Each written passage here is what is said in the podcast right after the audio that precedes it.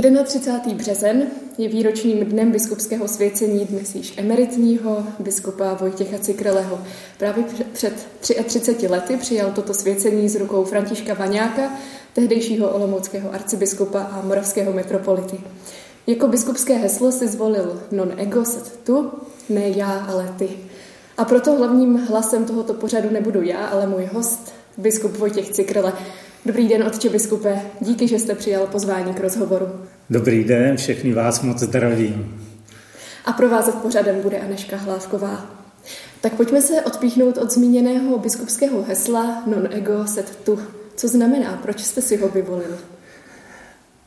Toto heslo jsem si vyvolil, protože se mně vždycky líbil žálm, který říká non nobis domine, non nobis et nomini tuo da gloria. Ne nám, pane, ne nám, pane, ale svému jménu z jednej slávu. A ono to tak nějak jako souznělo se slovy Pany Marie, eh, chci to, co chceš ty, kej se mi stane podle tvého slova. Souznělo to i se slovy Krista, který v Gecemanské zahradě při eh, takovém svém zápase o to, jak naplnit vůli Otce říká, ne já, ale ty. Ne, ne má vůle, ale tvá vůle se stání, tak jak je to v písmu, jak to slyšíme vždycky. A takže toto jsem cítil, že je něco, čím chce, chci i odplatit lidem, kteří nás podporovali během těžkých chvíl naší rodiny. A takže když, když jsem byl jmenovaný biskupem a měl jsem zvolit nějaké heslo, tak to ne nám, ne nám, ale svému jménu z jedné slávu by bylo obtížné dostat do něčeho, tak jsem to zkrátil a nějak jako přemýšlel i o tom zkráceném hesle a takže tak to prostě celý život s ním žijí. Mhm. Vy jste zmínil ty rodinné kořeny, tím bych se chtěla v tomto pořadu věnovat. Každopádně ještě eh, chvilku zůstaňme u těch insignií biskupských eh, volených. Co dalšího si biskup volí, když eh, je zvolen do úřadu? Biskupské heslo si může zvolit? No a zvolí si znak. No a ten znak, jako jsem si říkal, že by měl být, byl jsem ve, já jsem nabídli mě, že to mohu na tom spolupracovat s jedním takovým člověkem, který právě ty znaky dělá a a říkal jsem, já bych tam chtěl, aby tam byla nějakým způsobem přítomná brněnská diecéze a aby tam byl přítomný můj patron svatý Vojtěch. Mm-hmm. A takže to byl tedy vlastně znak, který, který eh, z toho vznikl. A tak eh, tento čtvrcený znak byl jednak, tedy tam byly atributy diecéze, to je meč jako svatý Pavel, a klíče svatý Petr. No a ty znaky svatého Vojtěcha, tak bylo, bylo veslo a také vlastně nějaké ty denáry, za které vykoupili jeho ostatky. Ono už totiž eh, brnější biskupové přede mnou používali tento čtvrcený znak, jako pan biskup Skoupí, kde tam měl vlastně památku na své rodiště, eh, té lipůvka, takže tam měl eh, vlastně lipový list.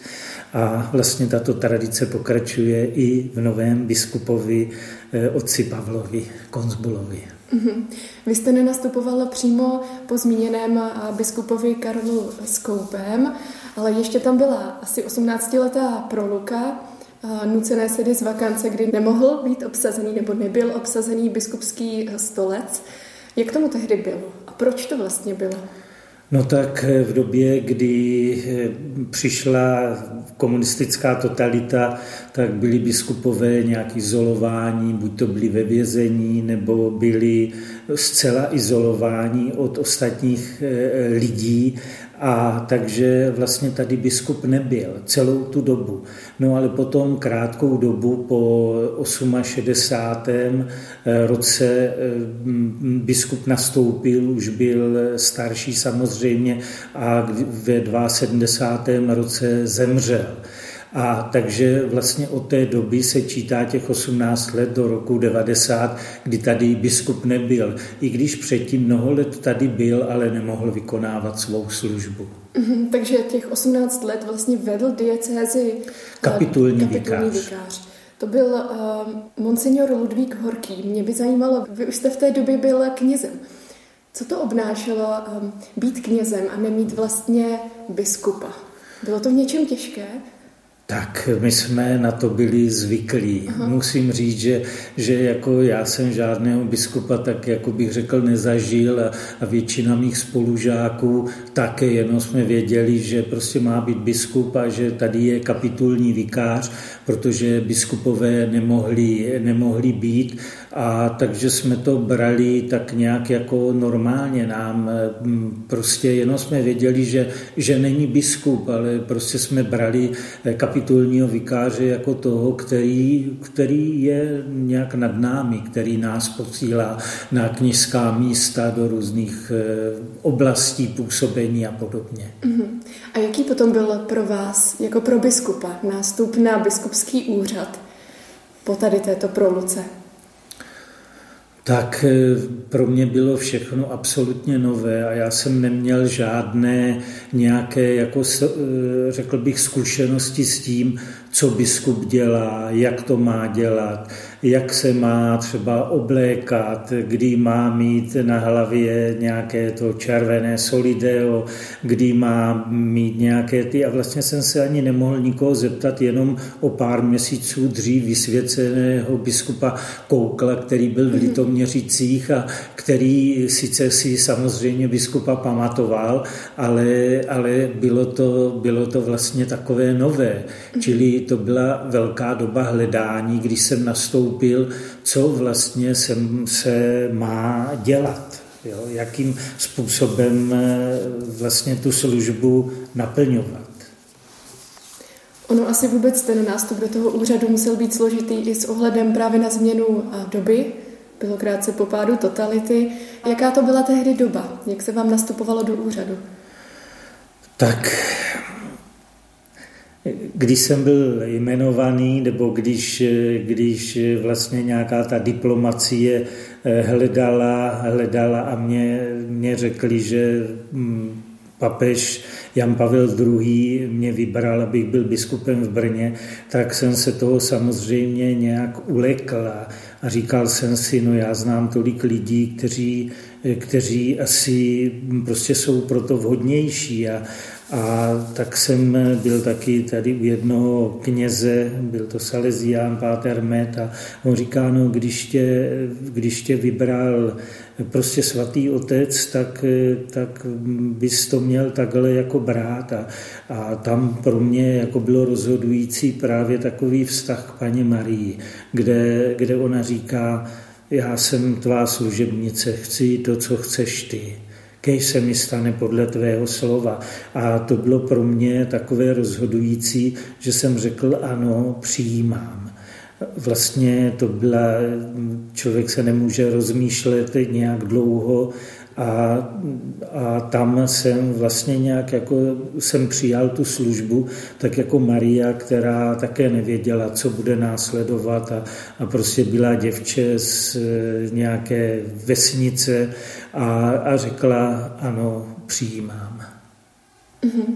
Tam asi nejde jinak postupovat, než, než že člověk um, se otevře tomu, tomu povolání, které dostane. Přesto jste byl zasazený do konkrétní doby, bylo to ve změně mm, společnosti, společenských poměrů, byly možná nové možnosti právě ve společnosti, i třeba v církvi. Určitě, mm, nebo já si to tak představuju, že lidé možná toužili po novém vzduchu, nových možnostech. Mm, z tohoto úhlu pohledu, jaké to bylo? Měl jste nějaká očekávání, která se třeba pak ani nesplnila, byla jiná? Tak já jsem očekávání moc eh, neměl, jsem ani nevěděl pořádně, co mám dělat a tak jsem mhm. eh, vlastně vím, že večer před tím, eh, před tím biskupským svěcením, tak jsem si vyráběl mm, vlastně takovou spojnici, teď mám eh, jiný pektorál, ale vyráběl jsem si spojnici mezi tím řetízkem a, a křížkem vlastně z takové nějaké závlačky. A potom jsem tady v nenápadné, jak jsem to měl ve zvyku, aby to nebylo nějaké nápadné auto Škodě 120, takové hnědé, tak jsem sem přijel a, a tak mě sem nechtěli pustit, protože jako policistům to bylo jedno, ale byl tady jeden dobrovolník, kterému jsem později za to poděkoval, protože si vzal tu službu, nebo bral tu službu skutečně nějak jako tak, jak, tak, jak by měl, tak mě jsem nechtěl pustit. Říká, tam nemůžete dnes, tam je biskupské svěcení. A okolo šla zrovna jedna boromejka a ta se prostě smála splná hrdla, protože já jsem mu říkal, no, když mě tam nepustíš, tak to svěcení ani nebude. Aha, tak teď už vzpomínáme na ten konkrétní den, přímo na ten výroční den, tak si na ano, něj ano, to je, to, je ten, to je ten výroční den, no ale potom, když se mhm. ptáte spíš na ten mhm. úřad, tak eh, vlastně jsem nastoupil sem a, a tady, protože to svěcení bylo tak nějak, jako bych řekl, trochu náhle, takže tady jsem eh, prostě na celém biskupství byly dva telefony, byl tady jeden počítač, byl tady jeden starý cyklostyl a, a vlastně tady pracovalo nebo bylo zaměstnáno jenom několik lidí, právník na ekonomickém oddělení a, a byly tady sestry. A toto jsem všechno cítil, jako že se bude muset, muset nějak měnit. A takže, takže to bylo potom velké dobrodružství, jak se eh, měnil tento úřad, kdy se zakládali prostě oddělení stavební, katechetické, charita, mládež, hudba a to, to jmenují jenom některé samozřejmě. Dalo by se jich jmenovat mnohem víc.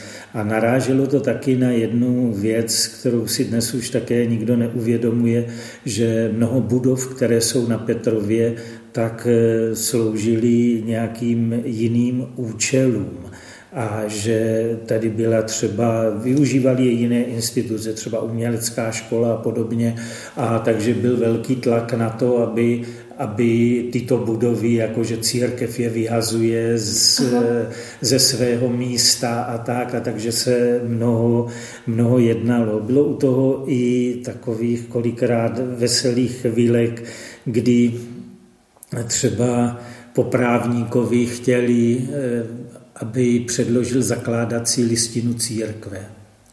Jo, vážně, jo, vážně prostě to chtěli tak. Nebo ekonom zažil, že sociální úsek nějaký, protože on říká, jako je, máme málo kněží a oni řekli, my máme rekvalifikační kurzy a my vám na to vyškolíme, na ty kněze prostě někoho, někoho dalšího.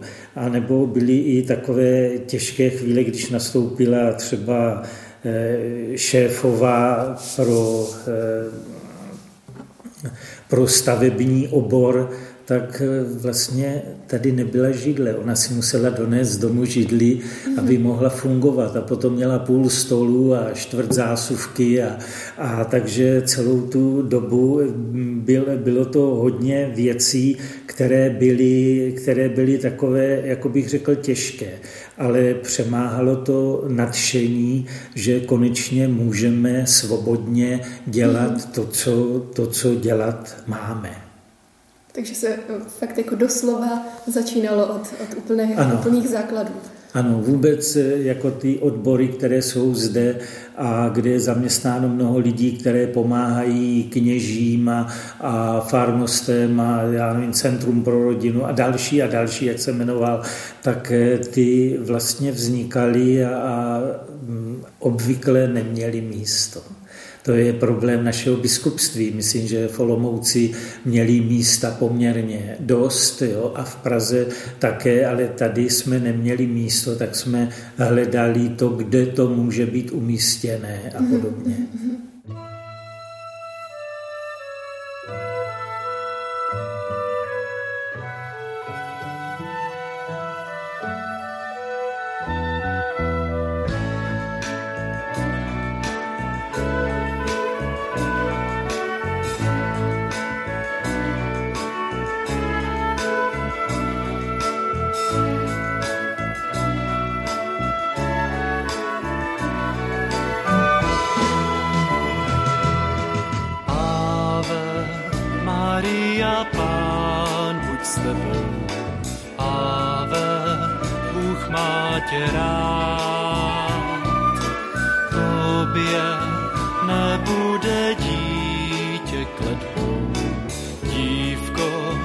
Přestaň se bát.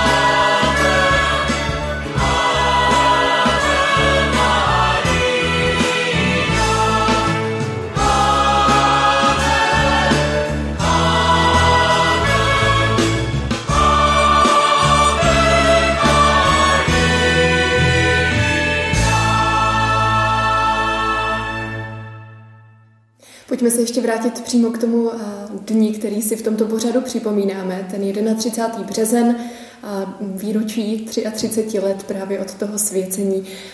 Už jste říkal, že si vzpomínáte vlastně na ten předvečer, na ten den, kdy jste přijížděl k biskupskému svěcení. Zaspomínejte prosím ještě. Tak pro mě to byl den takového velkého zhonu.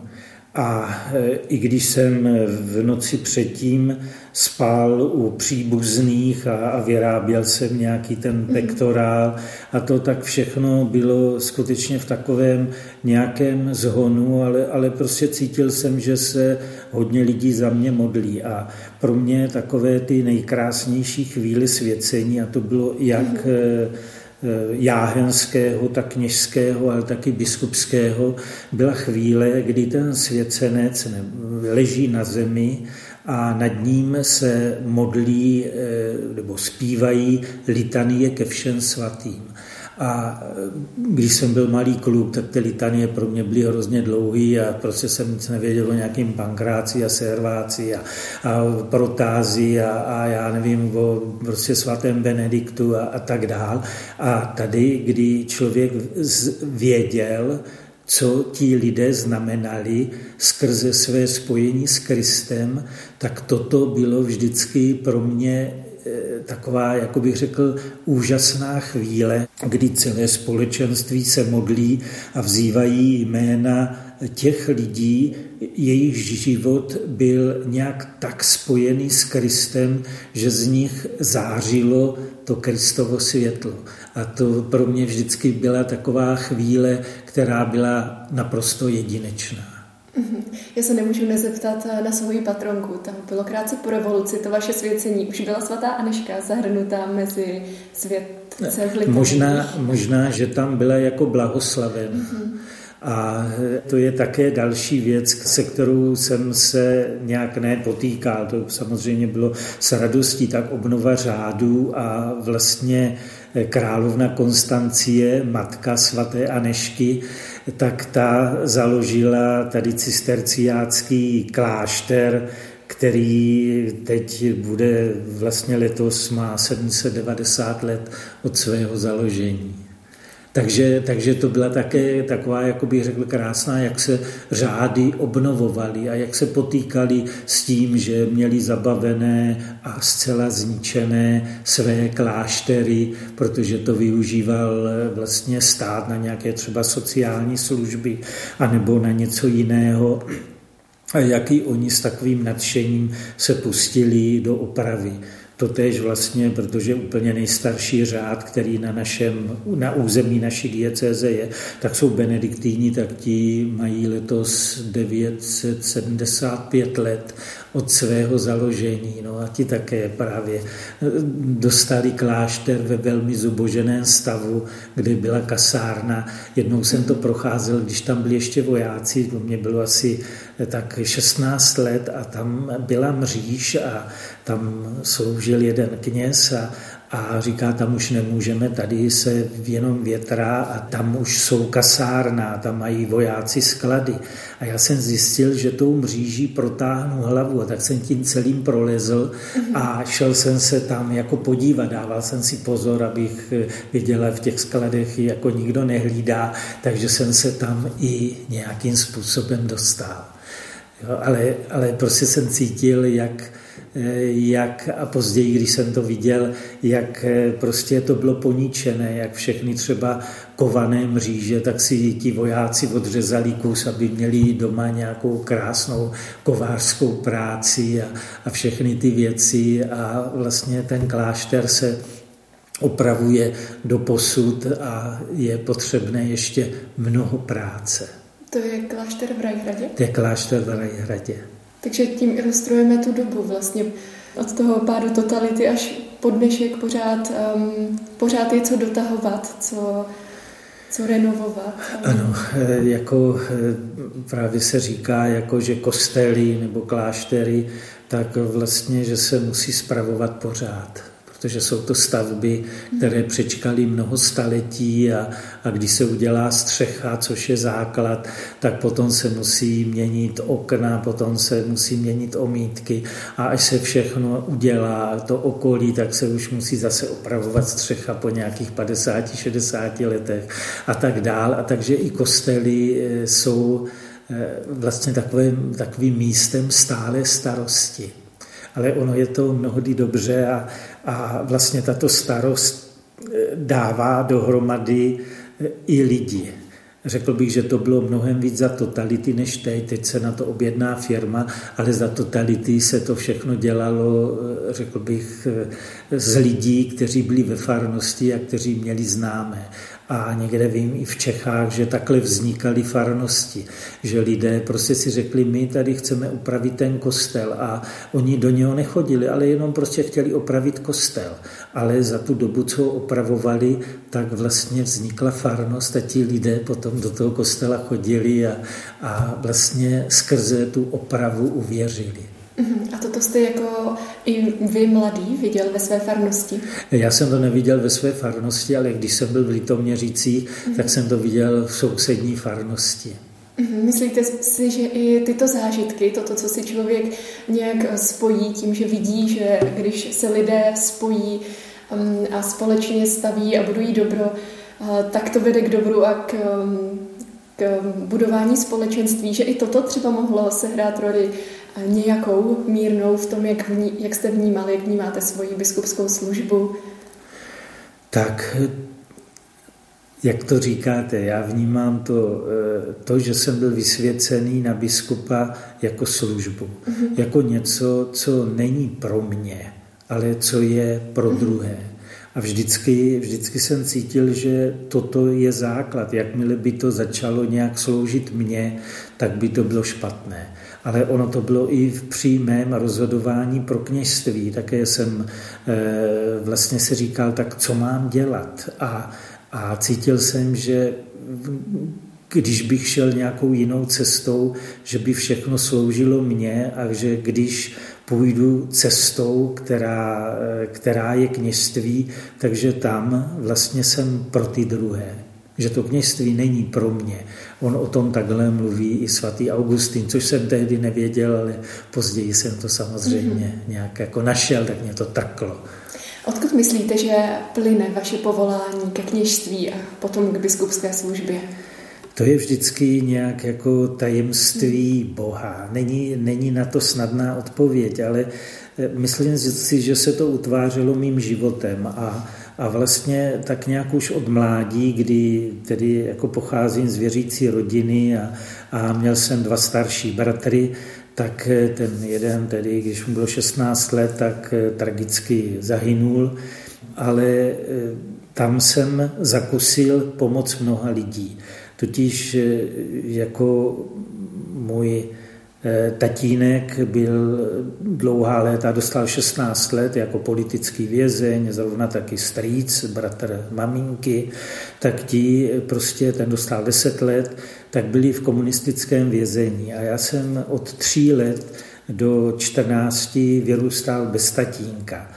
A, a tam, eh, tam vlastně, až se vrátil strýc na nějakou amnestii z vězení, Eh, po šesti letech, tak se stál takovým, jako bych řekl, se mě snažil nahradit, nahradit tátu. A vlastně ty první roky maminka byla naprosto bez jakékoliv, eh, řekl bych, finanční, eh, finanční podpory. Takže, takže dva roky vlastně jsme žili jen z toho, co nám dali lidé a řekl bych především farnost. Eh, takže já jsem cítil, že bych měl i, že mám i odpovědnost za ty lidi, kteří nám pomáhali. Teprve až po těch dvou mhm. letech vlastně nějaký pán, nějaký právník zařídil, že na nás, na každého kluka dostávala 200 korun. Jo, takže, mm. takže to, bylo, to bylo nějaký čas vlastně jediné, z čeho ta maminka žila a já vím, že mnohdy měla hlad, my jsme hlad neměli, třeba vím, že jednou byl takový oběd, který byl pro mě vynikající, že jsme měli jeden špekáček rozdělený na čtyři díly mm. a k tomu prostě spoustu brambor a prostě to bylo, to bylo něco jako úžasného. Jo, jo, takové, ale vím, já jsem hlad nikdy neměl, ale vím, že, vím, že maminka ano. A, a právě když se ten strýc vrátil z vězení, ten byl taky mučený eh, v Uherském hradišti a a, a snažil se mě nahradit toho tátu, tak jsme spolu chodili, on byl středoškolský profesor, tak jsme spolu chodili třeba na vězdárnu a na atletiku, ještě si pamatuju třeba takový ten upracovaný styl, jakým běhal zátopek, jo, tak tak eh, vlastně mě také na volejbal a gymnastiku, on byl lehkoatletický sudí. A tak, eh, tak jsem vlastně nějak jako cítil, nějak pronikal do církve, i když jsem ministroval samozřejmě, ale tak jsem nějak jako do toho, do toho mm, pronikal a cítil jsem pořád takovou, jako bych řekl, takové díky, že, že musím poděkovat lidem, kteří nám pomáhali. A i toto bylo takové, řekl bych, z té sociální stránky rozhodnutí pro kněžství. Samozřejmě, že je tam něco víc a to je, to je takové, řekl bych, povolání, které, které člověk nějak ucítí, že, že jej Bůh volá. A to, to jsem také nějak ucítil. Tam vždycky to byla taková, jako bych řekl, univerzita. Eh, tam všichni, kdo přišli z vězení, tak šli pracovat eh, v mém rodišti do cihelny. Takže tam skončilo několik těch, co se vrátili jako političtí vězni, skončil tam tento můj strýc a tak když jsem tam za ním chodil, on eh, tam vlastně topil nebo byl u nějakého toho, tak mě vždycky vykládal mnoho věcí. Skončil tam také můj bratr, protože ten, když dodělal vysokou školu, tak 14 dní před promocí ho vyhodili a mhm. takže také pracoval v té cihelně a takže to byla taková, jako by řekl, ta cihelná univerzita, takže tam byli i, i různí doktoři a profesoři mhm. a, a takže, takže to bylo takové, takové zvláštní. No a mě, pro mě to bylo jako pro kluka vždycky takové prostě otevření se do světa. A když jsem se rozhodoval pro kněžství, tak eh, vlastně předtím jsem si říkal, tak mám mít životem eh, prostě v manželství, jako prostě se mě líbila děvčata, že jo, a, a, a to, a, a nebo kněžství. A potom eh, jsem, měli jsme takovou partu a potom se mě líbilo v partě, kterou měl můj bratr, který se stal knězem a to byla parta bohoslovců a já jsem si říkal tak a to je, to je asi to, kde bych chtěl také být.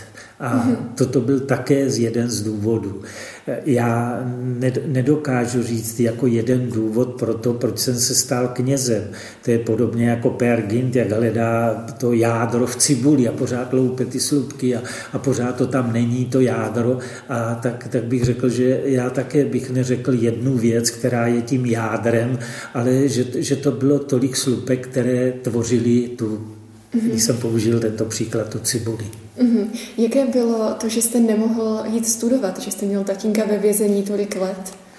Tak eh, jako jsem to bral jako něco, co je, co je dané tím, že nemám takzvaný klapoklides. To, je eh, co? to klapoklides to je zkrátka pro kladný poměr k lidově demokratickému zřízení. A eh, jo, to, to se tak říkalo, nemá uh-huh. klapoklides, takže nemůže dělat, být ve vedoucí funkci, nemůže jít studovat a, a podobně. No a tak jsem eh, vlastně, když jsem skončil školu, tak jsem se rozhodoval mezi tím, eh, co mám dělat, nebo se rozhodovali i druzí. A, a vlastně do školy jsem nemohl, a takže vlastně se mě nabízelo, že bych se mohl jít učit horníkem a nebo jít do JZD. Ale v té době eh, nebo předtím jeden pán vlastně srazil autem mého bratra mm-hmm. o čtyři roky staršího a ten byl asi měsíc bezvědomý a potom zemřel. A ten vlastně tady pomohl, protože mě dostal, abych se mohl učit slevačem. A takže to jsem vlastně... nastoupil, nastoupil do učení mm-hmm. ve Šmeralových závodech, kde jsem se učil slevačem a bylo to takové, jako bych řekl, eh, prostředí, které které mě dalo nahlídnout do úplně jiného světa. A když jsem se vyučil slevačem, tak jsem eh, pracoval v té slévárně a zároveň eh, se přihlásil na večerní školu pro pracující, kde za ten první rok jsem udělal jakési zkoušky, tak jsem tam nemohl chodit a zbývali ještě dva, tam jsem tedy chodit musel, aspoň občas. A byli jsme vlastně dva, jeden můj kamarád, který byl dlouho potom starostou v jedné obci tady na Jižní Moravě a on byl kovář a já slevač. Obě dvě práce velmi náročné. Já vím, když jsem chodil ve slevárně na oběd, tak tam prostě nám dávali, jako co jsme chtěli, dostali jsme jedno maso, jednu omáčku, ale prostě já jsem vždycky, už mě znali, tak mě dávali 18 knedlíků třeba, jo. Takže na ten oběd jsem snědl 18 knedlíků a jenom chci říct, že to byla práce, která byla fyzicky náročná. A také to bylo, znamenalo, že ve škole jsme vždycky tady s tím kamarádem, to jsme se poznali až tam, tak vždycky lehli na lavici a spali. Mm-hmm. A takže oni o nás říkají, že jsme vyspali maturitu. Nedo, nedovolili jsme si to v matematice, tam byl mm. profesor, který by nám to nedovolil. A takže jsme takhle vyspali maturitu a, a vlastně to já pořád mluvím o tom rozhodování pro kněžství, co k tomu vedlo. No a potom jsem se přihlásil na vysokou školu, na strojařinu a u toho jsem hrál taky v nějakém orchestru, takže jsme hráli po různých zábavách, tancovačkách a, a já jsem vlastně pořád si říkal, tak co, co mám dělat? A tady vlastně takové to rozhodování, jestli cestou manželství nebo kněžství, tak, jak už jsem řekl předtím, tak najednou ta parta kolem těch bohoslovců, tak, tak pro mě bylo takové prostředí, po kterém jsem toužil. Mně jenom k tomu napadá taková malá odbočka, když eh, já jsem mladá, možná nás budou poslouchat eh, mladí lidé někteří, a třeba se rozhodujeme pořád ještě, eh, jaká je naše cesta životem. Vy jste spíš se snažil dělat, co se dalo a z toho poznávat, jaká je vaše cesta. Myslíte, že toto je cesta k tomu poznat své vlastní povolání, anebo je lepší um, nejdřív rozlišovat, a než se člověk vydá jednou konkrétní cestou?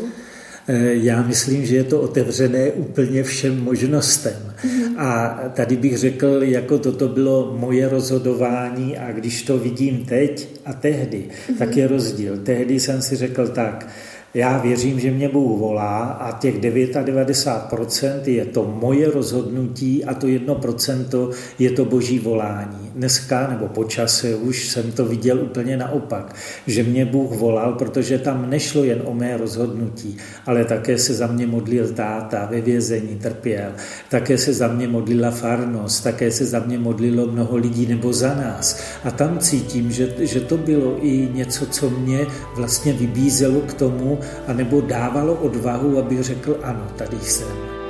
Učiň mě, pane, nástrojem,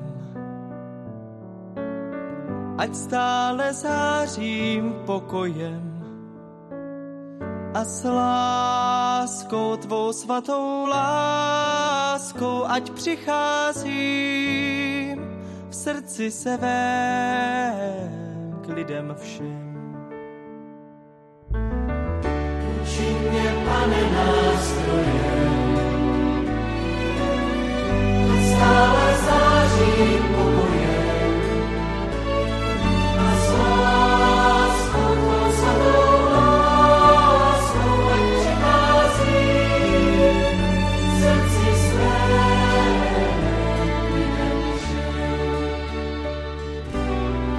kde dusí nenávist, ať lásku vnáší, kde tiskne bezpráví, ať křivdy snáším, ať s mírem spojuji, kde dělí hádky, ať pravdou přemáhám omyl a zmatky. Pane můj,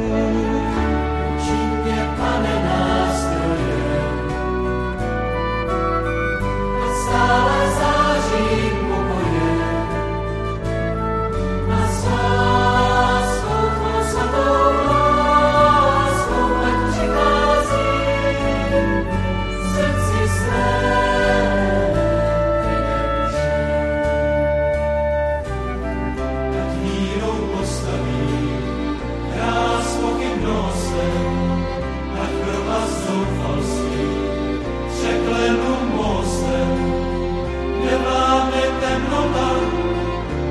světlo třesá se všemi smutnými.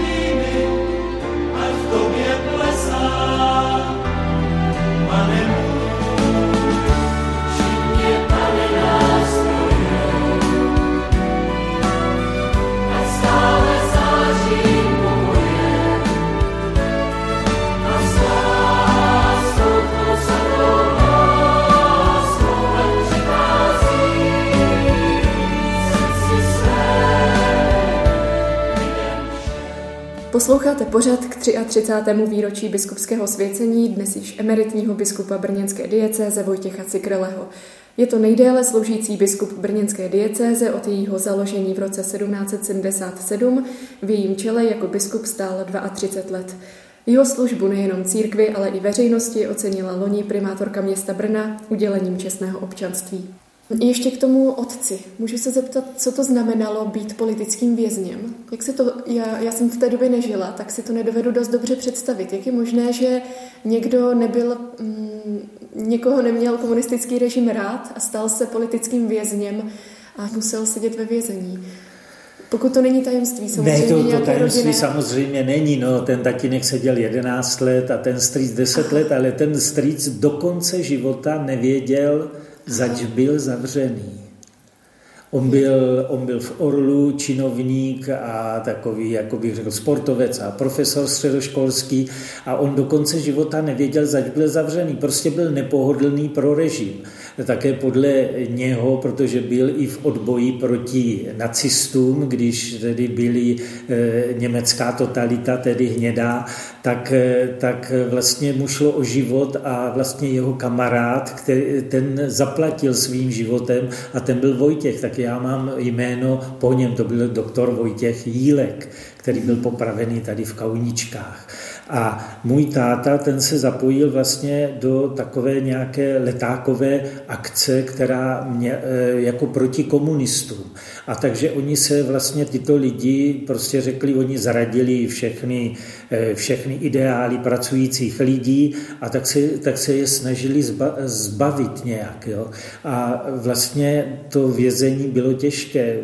Ten třeba můj táta měl e, v tom vězení jeden čas asi 33 kilo. Mm-hmm. že měli hlad, že jedli kořínky trávy, mm-hmm. jako to prostě to žvíkali a, a podobně. A také Prostě když něco udělali, tak museli do korekce, což byla ta, kde, se, kde nemohli stát betonována zíže do takové díry. Prostě e, jako e, oni, tam, oni tam velmi trpěli a, a třeba můj táta, prostě když tam e, bylo o chleba nouze, tedy, tak, tak třeba z něho dělal i růžence. A třeba učil nějaký ty, kteří jeden mě potom říkal, já jsem prostě chtěl tam skočit do díry, protože jsem si říkal, to už není žádný ten a, a já, já to ukončím, já prostě mm, ukončím svůj život. Jo, a táta ho naučil modlit růženec a on je potom děkoval třeba až, až potom, táta už myslím ani nežil a, a, to, a takže ti lidé, kteří po nich zbyli, tak byli svým způsobem tak nějak ostrakizováni a prostě někde jako poslední tatínkovi propadla polovina majetku, jo, ideální polovina. A náš dům se tedy jako byl rozdělený na půl a já jsem potom, když jsem pracoval ve slévárně, tak jsem vlastně všechny ty peníze dával, abych tu druhou půlku mohl odkoupit protože, protože, by se, protože by tam někoho dali, aby se tam nastěhoval, ale tam u nás to vlastně nešlo.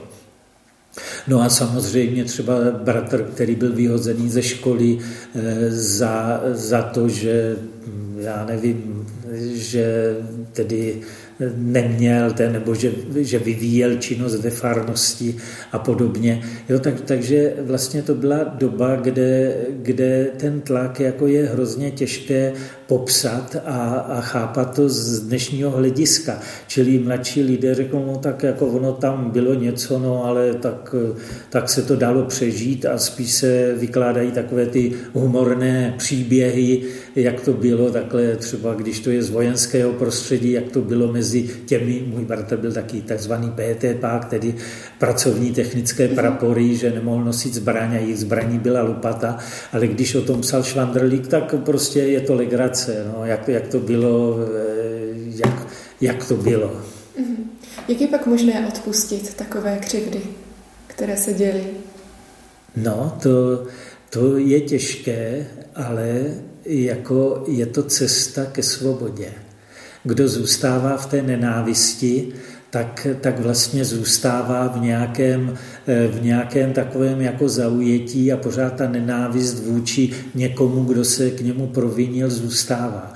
Já si tady, když to říkáte tu otázku, tak si vzpomínám na jeden takový moment. Můj bratr, ten o čtyři roky starší, co potom zahynul, tak jednou přišel ze školy a, a byl, byl prostě nějak, nějaký takový zvláštní.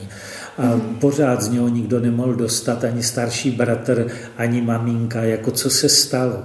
Až za tři dny z něho vylezlo, že učitel, který chtěl, chtěl jako prostě ukázat, jak, jaký je vlastně nějaký ten komunismus prostě úžasný, tak říká, tak jako všichni tady radostně budují komunismus, ale tatínek nebo táta toho Zdeňka, to je zločinec, který prostě trpí za to, že, že, že chtěl vlastně okrást lidi, nebo já nevím, jo, prostě nějak takhle. No a, a ten, ten kluk z toho byl totálně vedle, jo, mu bylo nějakých, já nevím, 12-13 let, jo, tak z toho byl vedle. A já vím, že když to z něho vylezlo, tak maminka řekla tak, pojďme se za toho pana učitele pomodlit. A tak jsme se modlili za toho učitele. A když byla třídní schůzka, ona šla za ním a říká, pane učiteli, vy jste řekl mému synovi něco, co bolelo i mě a co toto. A on se začal omlouvat jo, a začal jako prostě e, tak nějak, jako bych řekl, brát zpátečku. Jo. A z tou okolností, když jsem pracoval na dálnici, také jsem pracoval na dálnici Praha-Brno, tak jsem s tímto učitelem jednu chvíli pracoval. Mm-hmm. A myslím si, že to nebyl špatný chlap, jenom, že chtěl ukázat prostě, jak je in, jak je prostě s dělnickou stranou a jak je, takže, takže toto z něho takhle vyjelo. Takže eh, tady říkám vlastně na tu vaši eh, otázku, je, je, jak je těžké odpustit. A co jste viděl potom na svém tatínkovi, když se vrátil? Jaký byl? No tak, eh, tak on byl, víte, my jsme ho, já, já jsem ho moc neznal vlastně. Já si na něho pamatuju ještě z těch tří let, než ho zavřeli. A potom jsme vždycky jednou za dva roky měli čtvrt hodiny na návštěvu. A vím, že eh, prostě byl jsem, byl jsem v té věznici s maminkou a s bratrem a okolo toho se děli všelijaké různé věci a, a že vlastně jsme viděli jen takovým úzkým okýnkem, to ostatní sklo bylo takové nějaké bublinkové, takže jsme na něho viděli a u něho stál dozorce a mohlo se čtvrt hodiny mluvit a, a on, on říká, ten dozorce, tak mu dajte něco, ať kůšá, jo, prostě, ať jí, jo, ať jí, jo. A teďka, teď jako prostě mě ostatní kluci měli tatínky takové, jako prostě, jako řekl bych, atraktivní a to. A já jsem měl prostě člověka, na kterém vysely hadry, na mhm. kterém, který by měl propadené eh, prostě tváře, protože měl těch 33 eh, kilo. Jo, a tak jako prostě pro mě byl cizí a Potom jsme samozřejmě, byli jsme za ním víckrát, jednou jsme jeli ještě tři kluci, to si pamatuju, to byl na Bitýzu a když jsme přijeli, když on přišel domů, tak pro mě byl takový jako cizí člověk, ale ne úplně, protože eh, my jsme se za něho každý den modlili. Jo, a to bylo, to bylo něco, co nás spojovalo. Čili, jako bych řekl, postavou a tím byl cizí člověk. Já jsem vždycky musel napsat jako milý tatínku a mhm. vždycky jsem hrozně přemýšlel, co mu mám napsat. Potom, když jsem viděl nějaké ty dopisy, tak vlastně ten vždycky cenzor mu to přeškrkal tam, jako když to přišlo do mhm. toho vězení, tak mu tam přeškrkal, co se mu tam jako nelíbilo. I on, když psal, tak to, mhm. tak to vlastně taky bylo, buď to to vyhodili, anebo tam něco přeškrtli. A, a teď, teď jako byl cizí člověk, ale velmi rychle jsme se tak nějak, jako bych řekl, skamarádili, protože bylo potřebné opravit dům. A já jsem do deváté třídy moc nechodil, i když jsem tedy chodil do školy a jsem mu pomáhal a vlastně jsme spolu opravovali dům. Takže, takže vlastně to nás i ta společná práce jakoby spojila. Mhm, zajímala mě ještě ta rovina, jestli se tatínek vrátil z toho vězení právě nějak zlomený, naštvaný, mm, ne. ukřivděný. Ne. Mys, myslím, že ne, ale, ale jako o mnoha věcech nechtěl mluvit. Mm-hmm asi vlastně i to o tom, kde je mučili nebo prostě podobně. Tak jako o tom, o tom nechtěl mluvit. Jo? A měl takovou, takovou svoji, jako bych řekl, hantýrku a mluvil si pro sebe, protože byl dlouho taky na samotce, takže byl zvyklý si mluvit pro sebe. Jo, jo, jo nějaké jo. přeci jenom následky to, jo, jo. tam zůstaly. Hostem pořadu je emeritní biskup Vojtěch Cikrele. Hovoříme k 33. výročí biskupského svěcení. Závěrem bych se chtěla zeptat právě ještě zpátky na to, na tu vaši biskupskou službu. Je něco, co vás nejvíc bavilo v biskupské službě? Tak co mě bavilo, tak bylo udělování svátostí. To je běžmování, mhm. ale i jiných svátostí, i když jsem třeba svadeb měl pomálu, jako jsem to odmítal, protože to by se hodně množilo, tak nějak, jo, a křtil jsem taky jenom někdy, ale, ale vlastně hlavně to běžmování, to bylo něčím, co se mně líbilo a co se mně líbilo, tak rozhovory s lidmi vždycky po běžmování a, a těch bylo mnohem víc než teď. To znamená, já jsem začínal v pátek večer, v sobotu jsem měl dvě, třeba běžmování nebo svěcení zvonu nebo něco, něco takového a v neděli dvě a někdy i v pondělí večer. A e, a takže, takže to bylo něco, co mě skutečně nějak tak e, jako se líbilo. Jo. Zamilovaná práce. Ano. A ta nemilovaná byla samozřejmě to úředničení. Rozumím. A asi poslední otázka. Co vám pomáhalo v nějakých těžkých časech? Co vás neslo? dál? Co mě neslo, tak byla asi kaple a modlitby lidí. A mm, to jsem vždycky cítil a vždycky jsem o to prosil eh, třeba v kontemplativních klášterech nebo, eh, nebo i mezi, eh, mezi lidmi, aby se vlastně modlili za tu moji službu, aby, aby nějak přinášela ovoce a sám jsem také cítil a mnohdy jsem musel řešit věci, které jsem eh, nevěděl, jak je vyřešit a, a tak jsem třeba v té kapli trávil víc času a, a to pro mě byla taková, jako bych řekl, eh, prostě archa útěchy. No. Děkuji vám za rozhovor, děkuji, že jste přijal pozvání. Hostem pořadu byl dnes již emeritní biskup brněnské diecéze Vojtěch Cikrele.